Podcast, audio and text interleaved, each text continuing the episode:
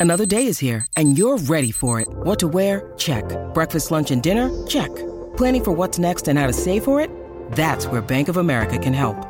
For your financial to-dos, Bank of America has experts ready to help get you closer to your goals. Get started at one of our local financial centers or 24-7 in our mobile banking app. Find a location near you at bankofamerica.com slash talk to us. What would you like the power to do? Mobile banking requires downloading the app and is only available for select devices. Message and data rates may apply. Bank of America and a member FDIC.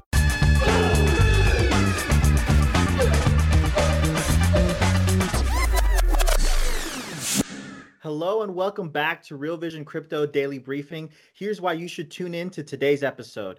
Tether is not the only stablecoin raising concerns. We're going to discuss a new report on why USDC poses potential risks despite its perceived stability.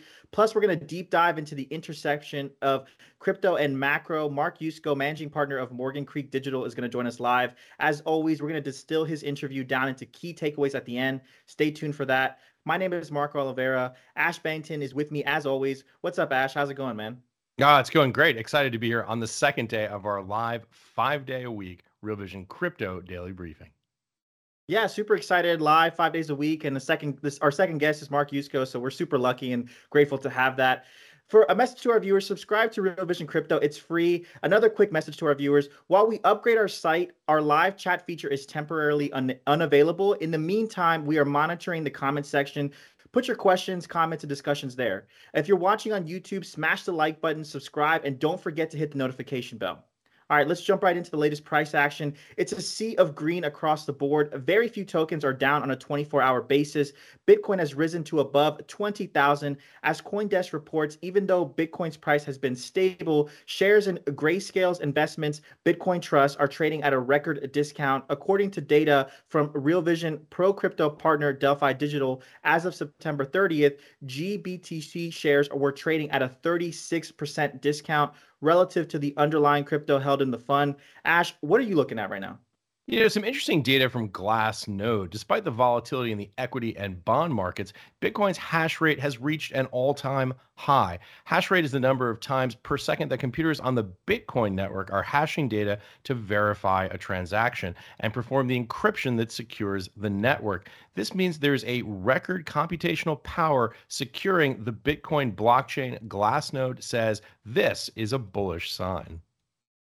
Yeah, absolutely. Glassnode always has really great information and data.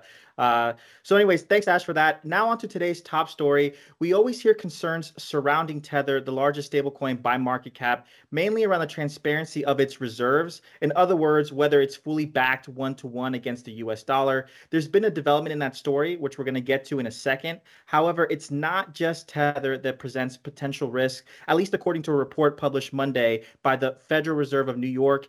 Even stablecoins that are more resilient to a potential bank run like USDC could still pose risk to wider financial stability. The New York Fed's argument goes that because USDC, which is the second largest stablecoin in the space, is backed by higher grade assets, it's perceived to be safer, and that actually amplifies the risks of runs from smaller stablecoins. Ash, what do you make of that argument? Well, you know, that's certainly one point that seems to be coming out of the report. That's the point that's been focused on in some of the stories that I've read.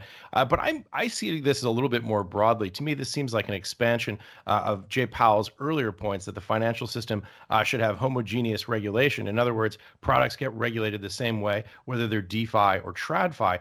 This story focuses uh, that we're talking about here in discussion. I think it was CoinDesk uh, on the risks, uh, potential centralization risks of USDC. But I don't really know that that's the main argument here. I think that the the principal interpretation that I have, and I'm still working my way through the full report, uh, is that this is something of a kind of a shot across the bow. This is the the New York Fed making this statement that hey, we're watching this space, we're looking for potential risks in it, in our view at least, in the view of the New York Fed, uh, and that they are going to be responding to them in the future. So I think I think this is a story that's probably a little bit broader than it's being picked up right now, Marco.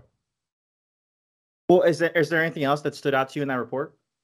Yeah, this is a report about financial stability. This is uh, being framed in forward looking terms. At the moment, the Fed says, and I quote, uh, the digital asset market does not provide significant financial services outside the ecosystem, and it exhibits limited interconnections with the traditional financial system. The report explores potential vulnerabilities in the ecosystem in the event that it becomes more systemic, i.e., linked to TradFi. The focus right now, as I said, is about stablecoins, uh, at least in the stories that we've seen being reported. But but the frame of aggregate financial stability, spillover, or contagion risk into TradFi, you know, to me, again, this is very much a, a broadening of the debate. This is uh, the Fed weighing in here and saying that some of this may very well be under their jurisdiction, at least in their interpretation. I know we're going to have more to say about this later uh, as some of the other stories touch on very similar points, Marco.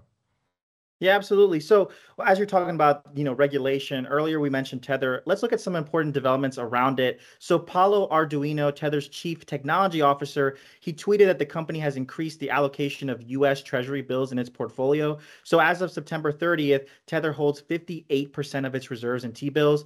That's up from 43.5% in June. Ardoino also added that exposure to commercial paper is now less than $50 million. Ash, what's the significance of a move like this for Tether?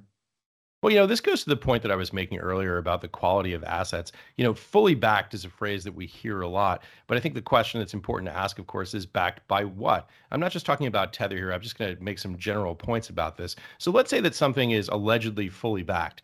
Let's say uh, fully backed is a thousand dollars, uh, and uh, you ask, well, what is that? What is that fully backed uh, thousand dollars in assets backed by? And I say, well you know, 500 of it is in cash, and uh, 250 of it is in my sneaker collection, uh, and another $250 is backed by IOUs signed by me. Uh, is that really fully backed, right? You can argue about the, for example, if you say, okay, my sneaker collection is really worth $350, but is it liquid? Can I find a buyer for that in the time uh, frame that I need to liquidate it? So these are all the kinds of questions that we ask when we when we talk about asset-backed securities. Another point here, and again, not specific to, to Tether, is very often we hear about international commercial paper. You know, this to me is always a question: is what's the credit worthiness of the of the issuing entity, and what's the relationship uh, between the issuer uh, and the and the uh, and the obligor. These are questions that people who have uh, who've been around the block a couple of times in traditional finance uh, like to ask, and and I think that these are questions that we're going to hear being asked more uh, in the crypto space. But talking specifically a little bit more about about Tether. So Tether is reducing its commercial paper holding allegedly to zero. That's the goal that they stated in the tweet. Uh, commercial paper is short-term unsecured corporate debt. Uh, Tether is replacing the the CP. People usually refer to commercial paper as CP with T-bills. T-bills are the shortest term and most liquid treasury securities. They have maturities of less than 52 weeks. They aren't interest bearing. They pay no coupon. They trade at a discount on face with full redemption value. You know, to me, this is really about, uh, I think, ultimately the New York uh, court ruling uh, ordering Tether to disclose some of the uh, assets that are backing their uh, stablecoin. And so I suspect we're going to see more transparency. And it appears that what we're seeing here is a shift uh, from some of the assets they held, specifically commercial paper, into more stable U.S. Treasury backed assets, specifically the most liquid U.S. Treasuries, Marco. Very interesting, Ash. Well, on to the next story. It's the FSOC report. The New York Fed re- report released on Monday is not the only one that we're looking at. So, the Financial Stability Oversight Council, or FSOC, approved a report that responds to U.S. President Joe Biden's executive order calling on regulators to come up with plans for crypto asset regulation.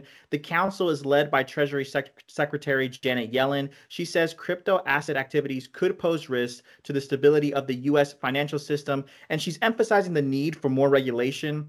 Coindesk reported on it the, that the report calls for a watchdog of the crypto spot market. There's current legislative efforts in Congress in place the, uh, in place right now the CFTC or Commodities Futures Trading Commission in charge of the spot market while retaining the SEC's powers to regulate tokens that are deemed to be securities.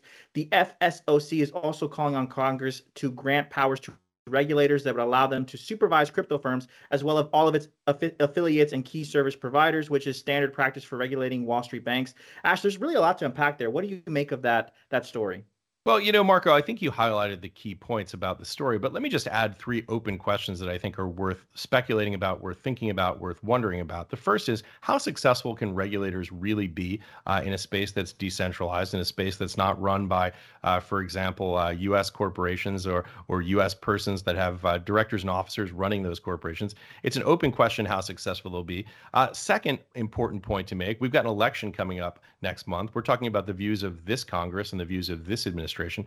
Now, obviously, uh, the uh, the White House is not going to change uh, at a midterm election, but it could be a signal about what the American people are thinking. And so, the scope and ambitiousness of the agenda for the administration uh, may change after this election. I think that's an important point. But but even more broadly, point number three, you know, nearly 150 million Americans uh, own or have owned cryptocurrency. That's over half the population. This is from a study uh, by Ascent, a research service associated with Motley Fool. It's often cited. Look, this is a lot of Americans who are interested in this space. Uh, I'm curious to see what the pushback is going to be uh, if they believe that legislation uh, or rules from the executive branch uh, seem to you know, essentially disfavor cryptocurrency, what their reaction is going to be. There's this is uh, very much an asset class that has a passionate passionate constituency. So I think this is uh, this is very early. Uh, this is obviously a report, uh, as you as you cited, that's talking about relatively preliminary steps. We're going to have to wait and see how this plays out. I know it sounds sort of really formal, and it sounds like something that's going to happen when you read the report,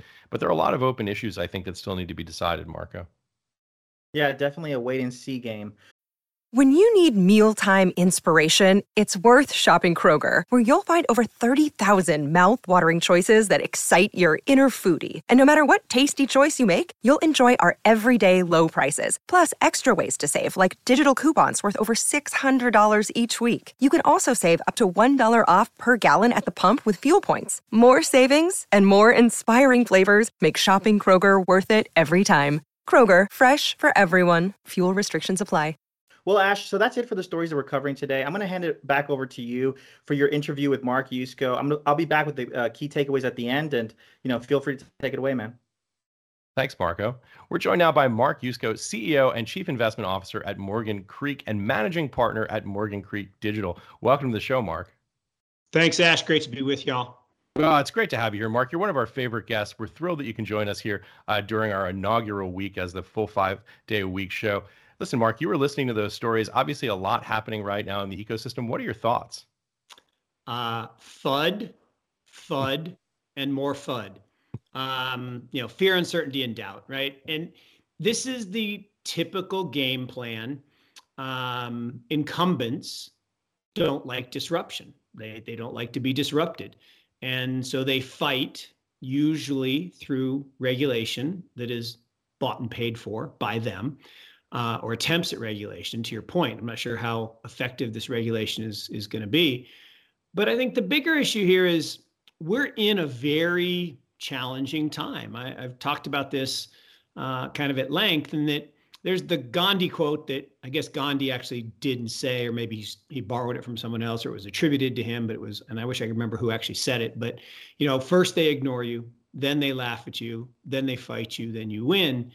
Well, in 2009, right, the global financial crisis occurred.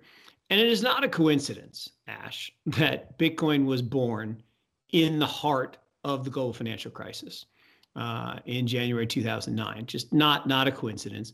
Not a coincidence that Satoshi Nakamoto's birthday is 4575, right? 45 for the day gold was made illegal in 1933 and 1975 when it was made legal again. Actually, I heard a really cool one. Uh, Lisa Huff's daughter came up with the reason for 21 million is it was Executive Order 6102. 21 with six zeros is 21 million. I'm like, wow, that's that's kind of mad genius. Um, but all of this goes back to it was not a coincidence that we're in the global financial crisis, and the people that caused the crisis, the regulated entities right? The too big to fail banks that caused the crisis. Remember, the crisis happened under the guise of all this regulation that was supposed to protect us. So let's come back to that in a minute. Uh, and they ignored us, right? So 2009 to 2015, the first they ignore you phase. Eh, a bunch of nerds and geeks playing with their magic internet money. Who cares? Go away. Um, then they laugh at you. So 2016 to 2021, ah, bunch of nerds and geeks with your magic internet money. That's just for drug dealers and stupid. You know, it, it's like when Paul Krugman said, you know, uh, the internet never be more important than a fax machine. You know, this never be anything. 2022, I think, unfortunately, until 2027 ish, then they fight you. Now, the good news, at least in my mind, is we've already won, right? If you're here, if you're in the crypto community, if you own things like Bitcoin, you have already won because you've put a portion of your wealth outside the fiasco that has been created uh, when we went off the gold standard onto the fiat standard back in, in the 70s. And so it's a long answer to your question, but I think all the things that you talked about in the stories are trying to divert, right, attention from the disaster that is the regulated TradFi system, right? On Sunday, on Sunday night, the world was convinced that Credit Suisse was going under, Deutsche Bank was right behind them, and that we were headed for global financial crisis too. So what did the FSOC? They meet every Sunday, right? And it's the the Secretary of the Treasury, the head of the New York Fed, the head of J.P. Morgan, Goldman Sachs, Bank of America, and somebody else. And these six people meet every Sunday night. They called an emergency meeting for Monday morning from the Fed. And that alone, it's amazing. That alone was enough to trigger this face melting, short covering rally. Uh, interest rates went from 4%. 10 year was 4% on Friday. It's now 3.6% this morning. Equities are up 6%, erasing two thirds of the loss from uh, September. And they didn't do anything. There was no release. There was no statement. There was, it was all, oh, there's going to be a pivot. They're going to change. They're going to start cutting rates. Okay, we'll see. But at the end of the day, it's not Tether. It's not USDC, it's not stablecoins that are the problem. The problem is the over leveraged, under reserved traditional financial system that does not like the fact that you and I and Marco and others take money out of the bank and put it into digital assets. That makes the banks less stable. It makes the crypto ecosystem, decentralized as it is, more stable. Now, the idea of telling the world that these things that are, you know, financial evolution of technology are destabilizing is simply fear, uncertainty, and doubt. And it goes back. I got media training one time, and I went in, and the the guy says, "All right, Mark, okay, here's I got a list of questions. Let's start." And he asked the first question. I start to answer. Says, what are you doing? So what do you mean? He says, I'm answering the question. Says, no, no, no, no, no. You never answer the question. You deflect and redirect. Okay. You never answer the question. I'm like, but I'm a dutiful firstborn. I will always answer your question. I may take a long time to actually answer your question, but I always answer the question. And so they are deflecting and redirecting, right? Ms. Yellen talking about USDC being destabilizing is right up there with one of the most comical things I've heard in the last week. I mean, other than Kevin Hart, anytime I see him. But I mean, it's just, it's silly, it's stupid, it's disingenuous, but it's designed to obfuscate from the real problem, which is the traditional financial system is vulnerable. Well, the good news, Mark, is I've never had any media training, so you've got one session more than I do. But let's talk about exactly that point. You you mentioned the vulnerability of the traditional finance system. Let's talk a little bit about where we are today. You touched on some of the the most recent points, the volatility we've seen over the last couple of days. But zoom the camera out for our audience. Give us a little bit of context about where you see us right now in October of 2022. What are some of the main themes? What are you looking at? And where do you see us going directionally in the short term or the intermediate term? Yeah, look, I, you know, I'm one of the uh, self-proclaimed OMGs, right? The old macro guys. So myself and DTAP and and uh, Dan Morehead and Novo and you know all of us guys in our 50s uh, that started in macro have found our way into digital assets. And, and I think there's a reason for that. Um, but we all take a, a macro perspective first. And, and right now, macro is ugly, right? There's, there's no other word for it. In fact, probably the most ugly I've seen in my career, and I've you know, been around a long time. I got white hair to prove it. Although my 11 year old says, Dad, your, your hair's still black in the back. I'm like, yeah, thanks, son. Um, but uh, and actually, he was here right now. He's at school, but if he was here, he'd be he'd be popping in, waving hi to everybody. Um, so that's a shout out from Will. And you know what's interesting is we have this massive deglobalization force, these waves of nationalism and populism that emerge about every 90 years. And they're always bad, right? There's a 90 year cycle of depressions in the world. It's been happening for, for centuries. And you know, the two most recent were the 1930s and the 1840s. Before that, it's funny. I was in New York for um, DAS, the Digital Asset Summit, and I was on a panel with with DTAP and Dan Tapiero, and uh, Mike Ippolito, who was the the host, said, "So, Mark, give us your your views of of the near term." And I said, "Well, the challenge is to talk about the near term we got to go back to 1840 and dan looks at me and says mark he said he said a quick summary of the future. Don't give us a history lesson on the 1840s depression. Like no but it's really important. So the 1840s things were fine. We had a garden variety recession. They turned it into a depression because we had the free banking era. We didn't have a central bank. They had basically not renewed the second national bank's charter. There were 20 year charters from the 1700s. And so we had this weird free banking area, and there was no central bank at the time. And so the local banks, in response to kind of this deglobalization and, and rising populism, tightened liquidity and turned a garden variety recession into a depression. And there wasn't any centralized mechanism to, to be a lender of last resort. So fast forward to the roaring 20s. So we had the, the Jekyll from um, I mean, the, the creature from Jekyll Island, you know, the Fed created 1913. And it was going down this path of destabilizing the currency to channel wealth up to the top, right? Inflation, which is this thing that we're sold a bill of goods that's supposed to be good for us, is simply wealth stealing, right? It's literally stealing our wealth and giving it to the people at the top. That's all it is. Like, how could anything that over a 30 year period takes half of my purchasing power be good for me. Why would that be good? It's not. So the Fed was starting down this path, and they had uh, been, you know, cutting liquidity or increasing liquidity, cutting rates. And we had this recession. We had a, a, a crash because the markets got ebullient post 20s. But in 1930, we made two really bad policy errors. One, Smoot and Hawley, two of the dumbest guys ever. I mean, and the, to say you're the dumbest guys in Congress, that's a big statement because most of the people in Congress are. No, I'm just kidding.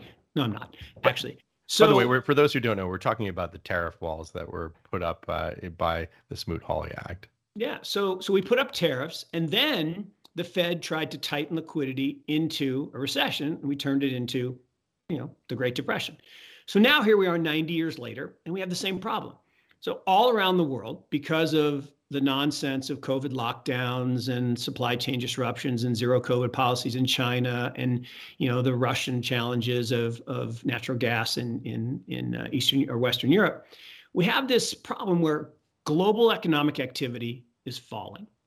Okay, that means corporate profits are falling, which means stocks start to fall, and so the Fed, for whatever reason, decided you know what? It's a great time to be a hawk and look, when Jerome Jerome Powell was was appointed, he was a hawk, right? There were cartoons of him being a hawk, and he was gonna he was gonna tighten up liquidity, and he tried back in in 2018.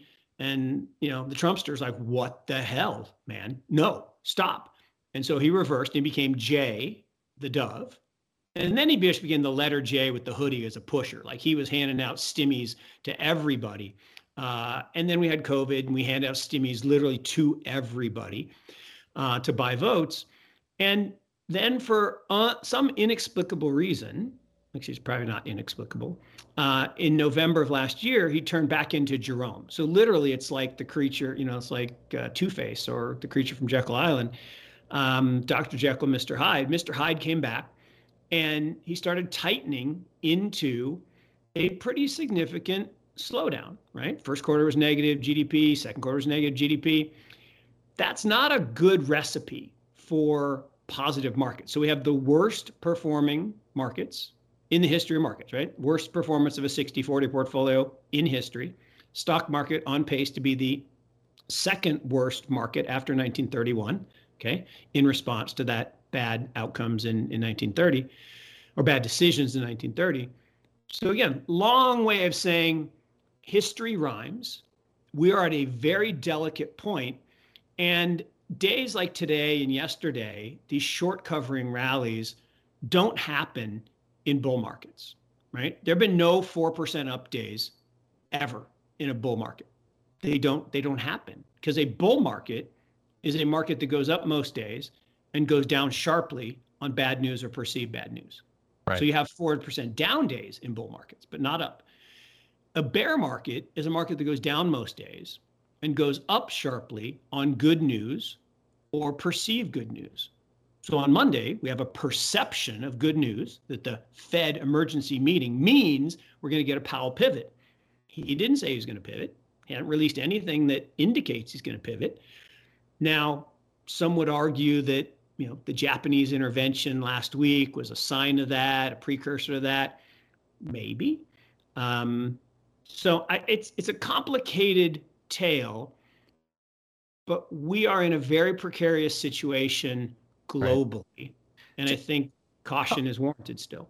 You know, talking about the, that precariousness, and just to be a little bit more specific for people who aren't following the macro side as closely, uh, the challenge that we have right now, uh, or so the principal form uh, that those challenges are expressing themselves in uh, are we have CPI running significantly hot, above 8%, uh, and we have what appears to be decelerating growth. In fact, we've gotten two back to back negative GDP prints here in the United States. So, you know, monetary policy, uh, as a sort of primer for people who may not be familiar with thinking about the world in these terms, is really about steering the course between the Scylla and Charybdis of excess inflation, unstable prices on the one hand, uh, and soft employment markets when growth begins to decelerate. The challenge now that the Fed and other global central banks face, is particularly in Europe, uh, is that both of these things are happening at the same time. And if it's an optimization function with monetary policy, where you're trying to optimize for one while de-optimizing for the other, you really don't have a whole lot of good options. Talk a little bit about, for people who aren't familiar with uh, the macro take, lots of folks come to crypto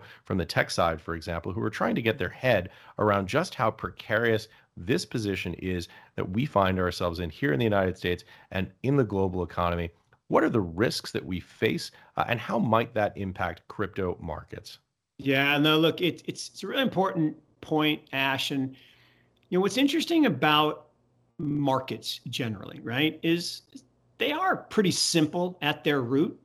You know, if if you create currency, right, because you can't create money, right? There's only one money in the world, gold. Gold is the only money in the world. Money is an asset that exists in the absence of a liability. That is the definition of money. Now, we can argue that Bitcoin is now digital gold, so it is another form of money, a better form of money. I, I will make that argument. You can see my sign over there, actually over, over there. Um, so I will make that argument. But but the key is that money has existed for 5,000 years. Currencies, which are controlled by governments and are backed by debt, have existed for since the 1300s. And there have been 775 paper currencies in the history of the world. Three quarters of them no longer exist. The oldest, the pound sterling, right? 384 years ago, one pound of sterling silver, one pound note. That's why it's called a pound. Today, it'd take you 174 pounds of sterling, and the pound has gone from five dollars per pound uh, when they were the world reserve currency back in, in 1913, when coincidentally the Fed was created and they invaded Mesopotamia, incurred a bunch of debt. Pound sterling collapsed. We ascended, became the superpower by 44 and with uh, Bretton Woods became the, the global reserve currency. So to today, less than a, less than one, right? The pound got down to r- right around one.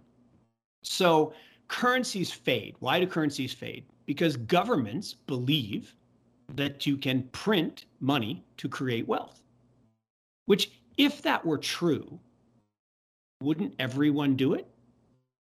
And look, I, I could pick up the computer and take you back in my office, and I have a 100 trillion Zimbabwe dollar bill that I could I could show you that wouldn't buy a loaf of bread. 100 trillion dollars theoretically wouldn't buy a loaf of bread because there were too many of them printed. So bring it all back to crypto. Everyone says, well, crypto is down since November. So it's not a good store of value. It's not a good inflation hedge. No, completely wrong.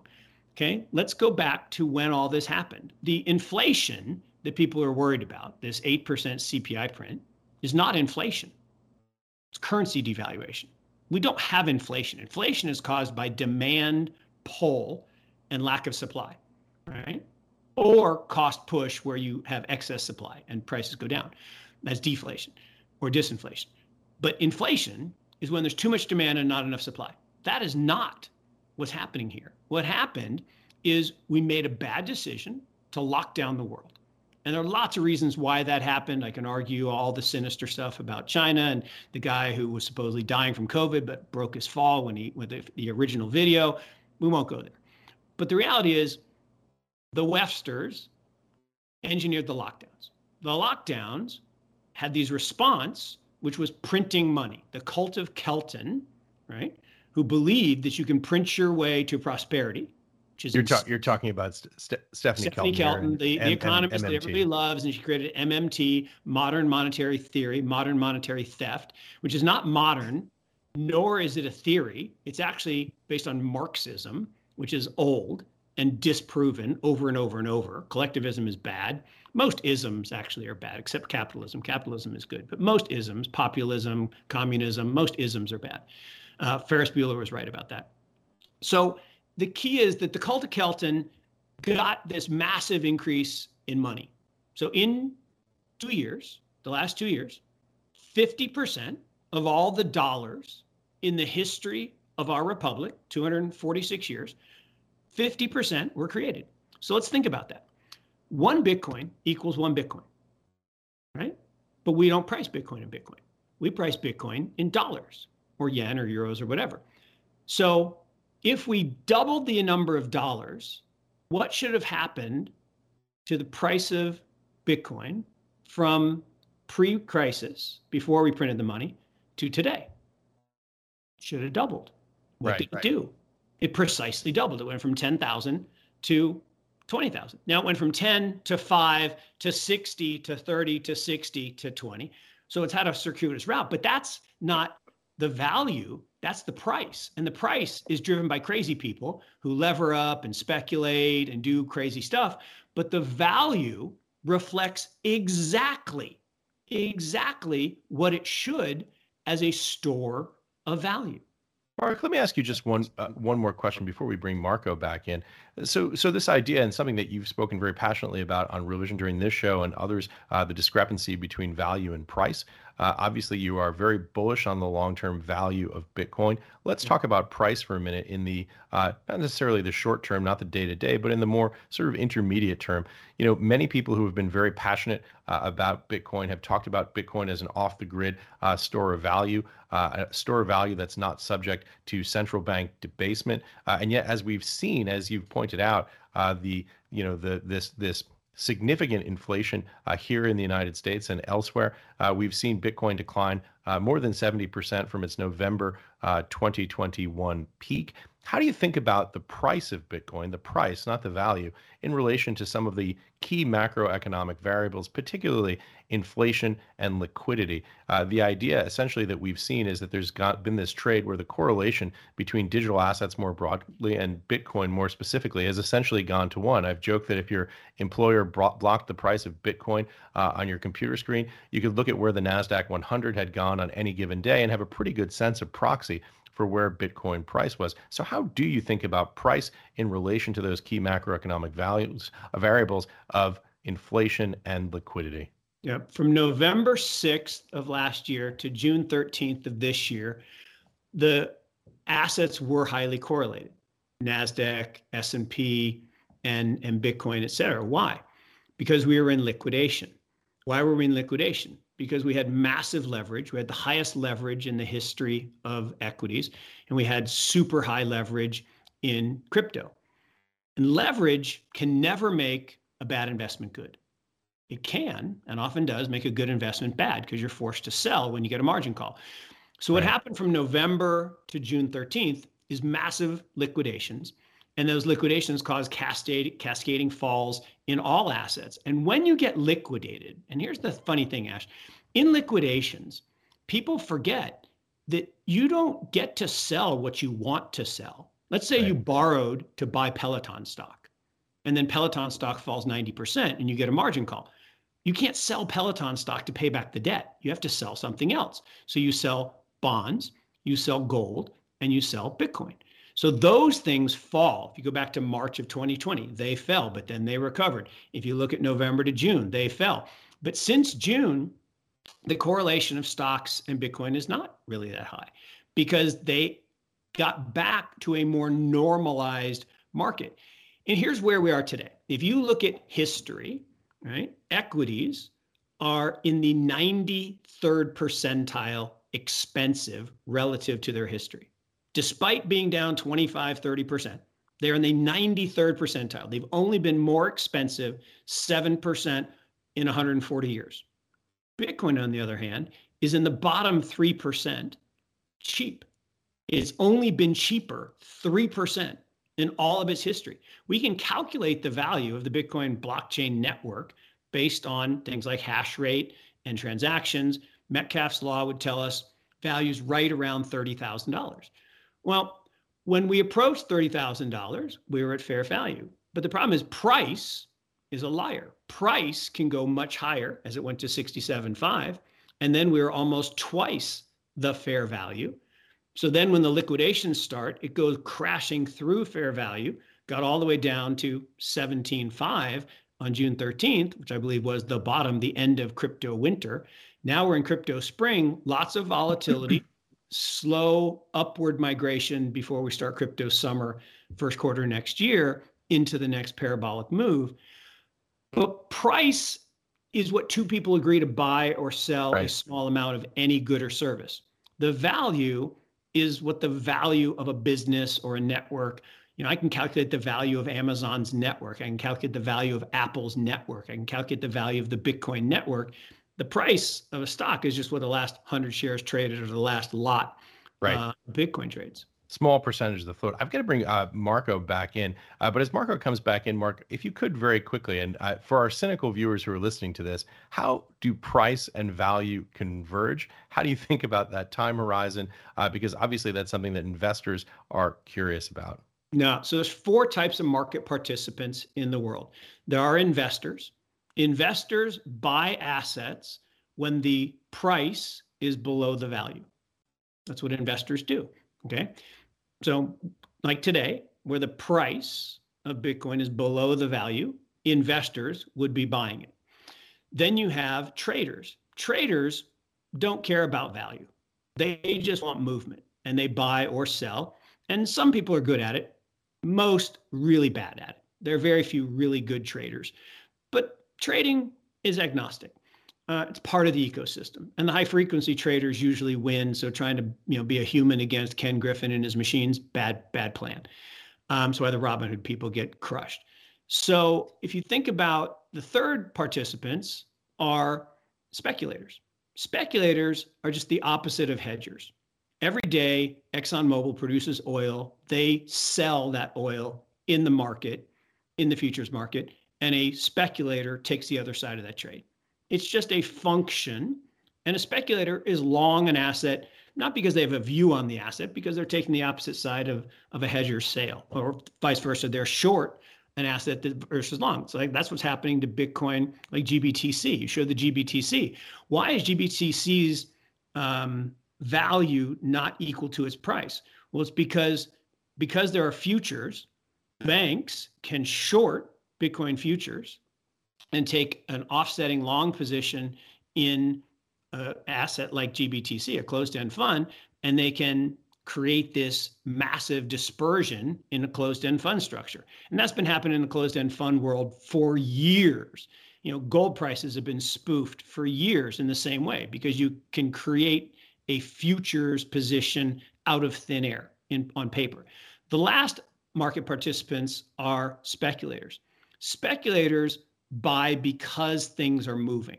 And they usually, I'm sorry, I'm sorry, gamblers, not gam, not speculators, gamblers. Gamblers buy because things are moving and they move and they buy with leverage. And that's what moves prices away from fair value, the mm-hmm. gamblers. And the gamblers always get wrecked, right? In the short run, a gambler can what do well, right? You go to Vegas, you have your first bet and you win. Just leave. Just leave. Because if you keep betting, the house wins. The house will always win. So the gamblers are what push prices like Shopify to whatever it was, $1,400. Gamblers, they've all been wrecked. And that stock, you know, could go down another 80% from here and still be expensive. But they will buy things that they don't understand. They'll buy it on leverage. And they're playing a game. It's like Davy Dave, day trader, right? He's picking tiles out of a Scrabble bag and telling people to buy that. That is not investing. That is not trading. That is gambling. He's a degenerate gambler. And the people that follow him are degenerate gamblers. And it's fine. Well, you want to take a small amount of your money and gamble, be my guest. But if you want to be an investor, buy assets that are below fair value. You want to be a trader, fine. I don't advise it, but if you think you're good at it, go for it. But don't, you're not big enough usually to be a speculator, take the opposite side of hedging, and don't be a gambler. Yeah, and uh, the good news about Las Vegas is that unlike capital markets, you can get free drinks and maybe a buffet if you're lucky. Absolutely, and great and great um, social networking and and scenery, and it's just it's just a spectacle. It's fun. Mm-hmm. I actually don't mind going there. I'm speaking there in a couple weeks, so um, we had a great Real Vision event there, amazing Real Vision event there. Um, I like the place for a short period of time. At Evernorth Health Services, we believe costs shouldn't get in the way of life changing care, and we're doing everything in our power to make it possible. Behavioral health solutions that also keep your projections at their best? It's possible. Pharmacy benefits that benefit your bottom line? It's possible. Complex specialty care that cares about your ROI? It's possible. Because we're already doing it. All while saving businesses billions. That's Wonder made possible. Learn more at evernorth.com/wonder. Well, let's expand like... our social network to pull Marco into the conversation. Yeah, absolutely, guys. That was a great conversation. Uh, I definitely took some notes here. It was a lot of really valuable stuff. You guys talked about a lot. You guys talked about fair value, historical lessons on recessions, currencies fading. I found it really interesting, Mark, when you said the equities. I think you said it was that they've been the most expensive of 97%. Bitcoin in the bottom 3% cheap, uh, bottom 3% of uh, cheap in terms of prices. But there was a couple things that really stood out to me a little bit more than that. So first was this idea of the news cycle deflecting away from the disaster that is the TradeFi system, right? You pointed out, Mark, that you know so eloquently that Bitcoin was born in the heart of this global financial crisis, and that's not a coincidence because a lot of the issues that we're seeing is because policymakers have been responsible. You also mentioned uh, this this concept of macro is ugly and history rhymes, right? So when we're talking about historical recessions, this is not the first time this has happened like this. History is repeating itself. We had the same problem. Global act- uh, economic activity is falling, corporate profits are falling, but for whatever reason, like you said, Fed the Fed is deciding it's a good time to be a hawk. And the last point that you brought up that I that really stood out to me was this idea of inflation versus currency devaluation. And you know, in this, in as a response to the COVID cycle, they printed 50% of the dollars that were cre- that were created. But it's kind of important to kind of for viewers to frame this: one BTC equals one BTC, right? And since we've doubled the number in dollars, it's that's it, the what the value's done exactly what it's supposed to do. It should have it's it's doubled and it's reflecting a store of value. I also want to talk about uh, a, a, quote that I, I, pulled here that I think might be really interesting. You said it's not Tether, it's not USDC, it's not stablecoins that are the problem. The problem is that the over leveraged, under reserved traditional financial system that does not like that does not like us taking money out of the bank and putting it into digital assets. That's huge.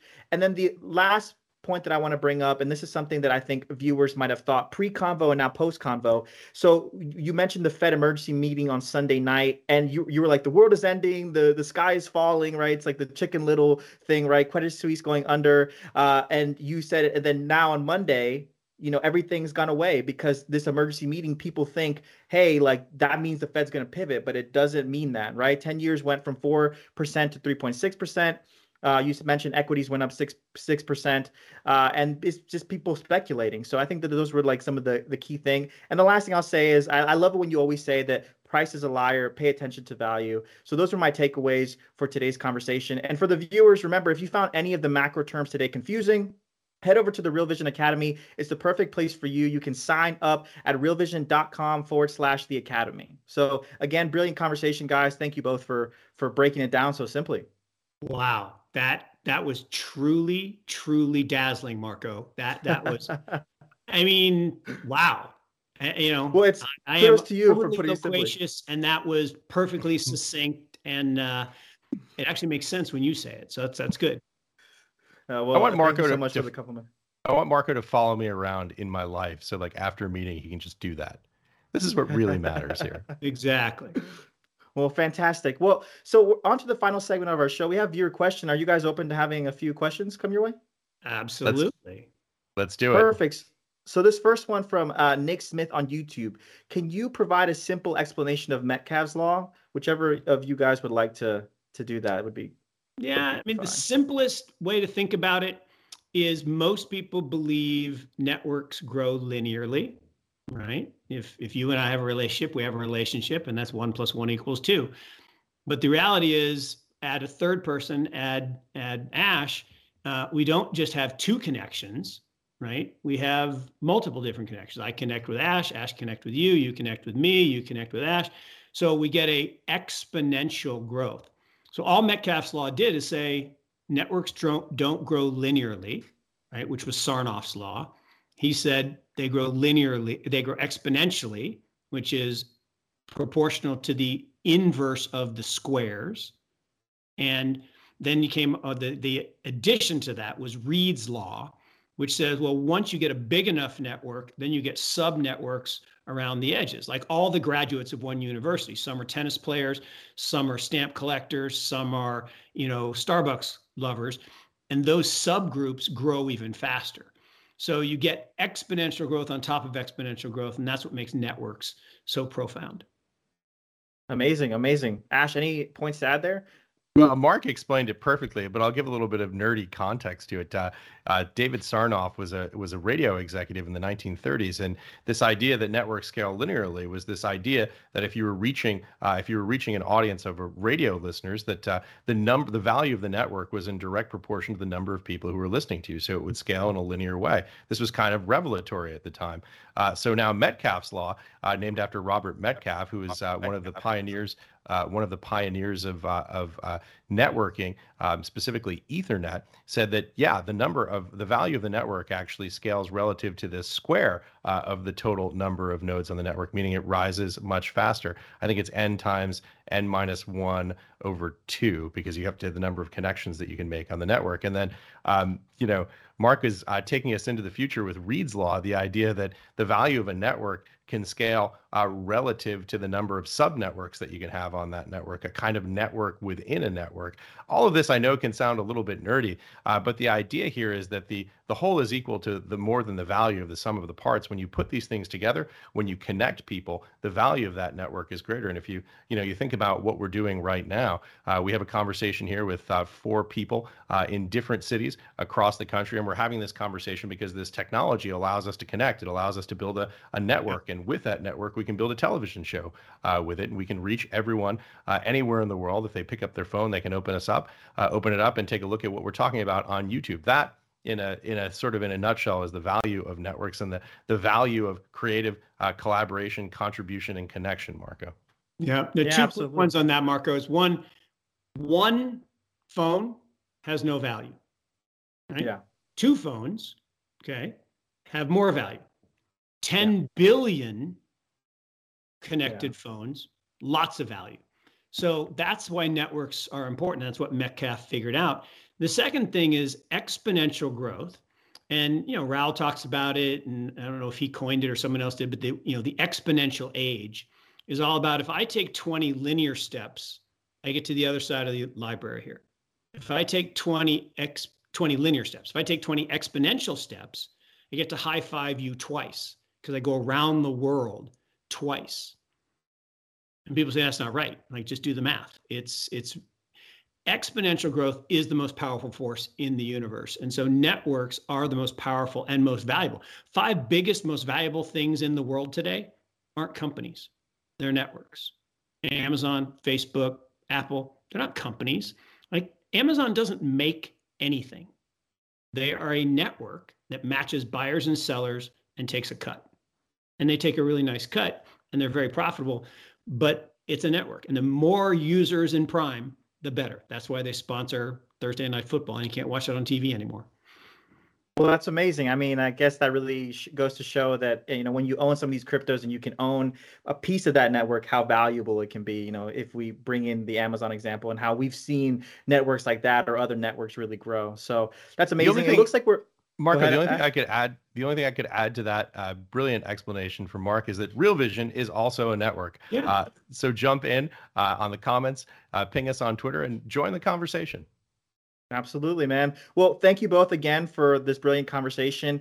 Uh, that's it for today, everybody. Thank you. Don't forget to subscribe. Real Vision Crypto. It's free. You can check us out on YouTube. We have Chris Mattern on tomorrow. We're going to assess the NFT market with him. And on Friday, we have a special crossover episode with Raoul Pal Adventures in Crypto. We're going to be doing a live AMA with him Friday at 12 p.m. ET right here. And of course, we're going to see you tomorrow at 12 p.m. Eastern, 9 a.m. if you're on the West Coast, 5 p.m. if you're in London, and midnight if you're in Hong Kong. Live live on Real Vision Crypto Daily Briefing.